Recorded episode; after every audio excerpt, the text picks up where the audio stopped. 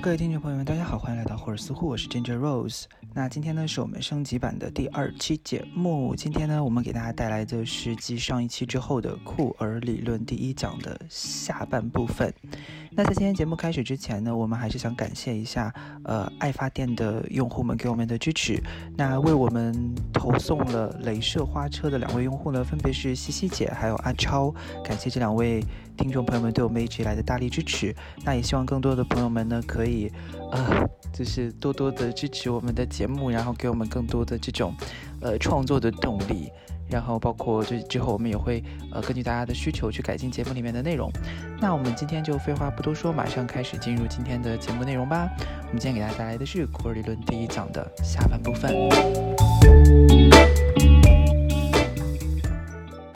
可能稍微有一点点多，然后有一点点关于理论部分的内容，所以可能我会就是快一点进入内容的部分。但是在那个之前呢，还是想先跟大家复习一下上节课我们讲了什么哈。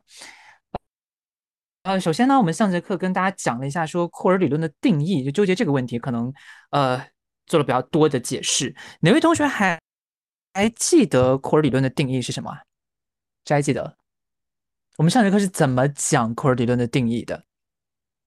呃，听起来可能非常的解构或者非常的后现代，对吧？就是嗯，它是一个拒绝被定义的定义。就是库尔理论是一个什么样的理论呢？首先，它是必须跟性。这件事情有关的哈，就是我们叫 sexuality 这个东西，我们在呃女性主义的课程的部分也跟大家讲过，就是 sexuality 这个词，它跟我们讲的 sex 或者跟中文里面的性其实不太一样，因为它首先是呃呃从 sex 这个词，从性这个词衍生出来，给它加上一个形容词，把它变成 sexual，对吧？就是性的。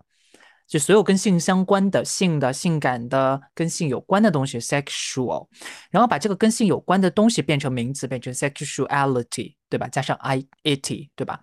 那如果是这样的话，它意思其实就是说，所有跟性有关的东西都是 sexuality，它不单纯只是指性这件事情，所以它是广义的性哈。那也就是说，库尔理论首先它的研究对象是 sexuality，那。他对 sexuality 这件事情是怎么怎么怎么说的呢？就是库尔理论它的理论主张是什么呢？就是围绕着 sexuality 的所有这一切，我们讲压迫、剥削这些结构、这些关系，我们都要去拆解它，对吧？但是在这个拆解的过程当中呢，我们库尔理论第一个首先要去。对抗的是对性这件事情，以及尤其对于性身份的本质化。哈，这个性身份是什么呢？性身份就是指说，哦，我因为我的性欲望是投射在同性的身上的，所以我是一个同性恋。这个就是性身份，对吧？就是证明你因为你的一个性行为而引发出来一个你对你自己认同上面的变化，或者你对你自己有了一个不同。同的认知，这个叫性认同哈。但是这个性身份认同，其实它本身并不是一件完完全全没有问题的事情。因为就像上节课我们跟大家讲的，在美国的艾滋运动这个过程当中，从美国的同性恋运动发展到艾滋危机，再发展到酷儿运动的这一系列过程当中，你会发现，就是因为在运动里面，我们打出了我是同性恋，我存在的这样的旗号，创造出了同性恋的这个身份认同，所以才反而给运动带来了很多的限制。以及给思想带来很多的限制，也就是说，从本质上面来说，我们去想说我们要去定义一个人的性、一个人的身份的时候，我们是一定要把它落实在某一个行为上嘛？因为性身份认同其实它是在某一个行为上面的，对吧？它是在某一个具体的性行为上面，以这个性行为为中心展开去定义一个身份或者去确定一个身份。但是行为这件事情很难保持一致、保持统一，很难不会偏离。对吧？就像我们之前，呃，可能如果上过我之前的课的同学们，大家也都记得，我们讲巴特勒的时候也说过，其实人的任何，就或者大家读一下德里达，可能也知道，就人的每一个行为，每一次说话，他都会跟上一次产生一些落差跟呃偏差，对吧？也就是这个偏差是不能控制的。如果它是一个行为的话，那如果行为本身是不不断存在偏差，以及偏差不断累积的过程的话，那根据这个行为所建立起来的身份，必然也是这样的。也就这个身份，它必然是一个流动的、多重的，对吧？那这个时候，库尔理论要做的事情就是告诉大家这件事，告诉大家说，不要轻易的去用一个身份去定义一个人，不要轻易的去用一个身份去固化某一个行为，这样的一件事情。所以，我们说库尔理论本身它存在的一个很重要的这个理论基础，是为了去呃对抗身份政治。的这么一个行为哈，所以它一直存在着一种批判性，对吧？那我们刚刚其实也讲了，对吧？库尔理论它存在一个非常明确的诞生背景，对不对？大家从刚刚小白的那个叙述里面也能知道，库尔理论其实它不单纯只是一个理论上的行为，它时刻都跟运动的这个脉络的发展被就是很很紧密的联系在一起，对吧？就比如说性少数群体，他们在日常生活当中可能会遇到一些攻击，遇到一些。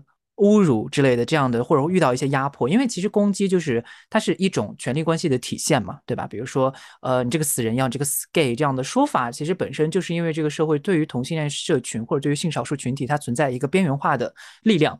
那这样的攻击性的话语，其实就是这个力量的体现，对吧？那在对抗这个力量的同时，你是不是其实就已经是在对抗这个体制的一部分了？所以通过对抗这个话语。而在这个基础上面，慢慢发展出来一套自己的思想，这个是库尔理论它诞生的背景哈。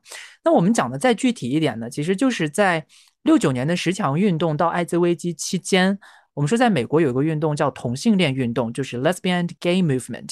那在那个运动里面呢，大家用的手法是通过把同性恋塑造成一个天生的一个身份，我生下来就是同性恋，我这辈子谁都没有办法改变我了，没办法，上帝把我造成了这样。对吧？那你如果信上帝的话，你也应该接受我的存在，是这么一个意思。那也就是说，同性恋是一个本质的东西，不会改变的。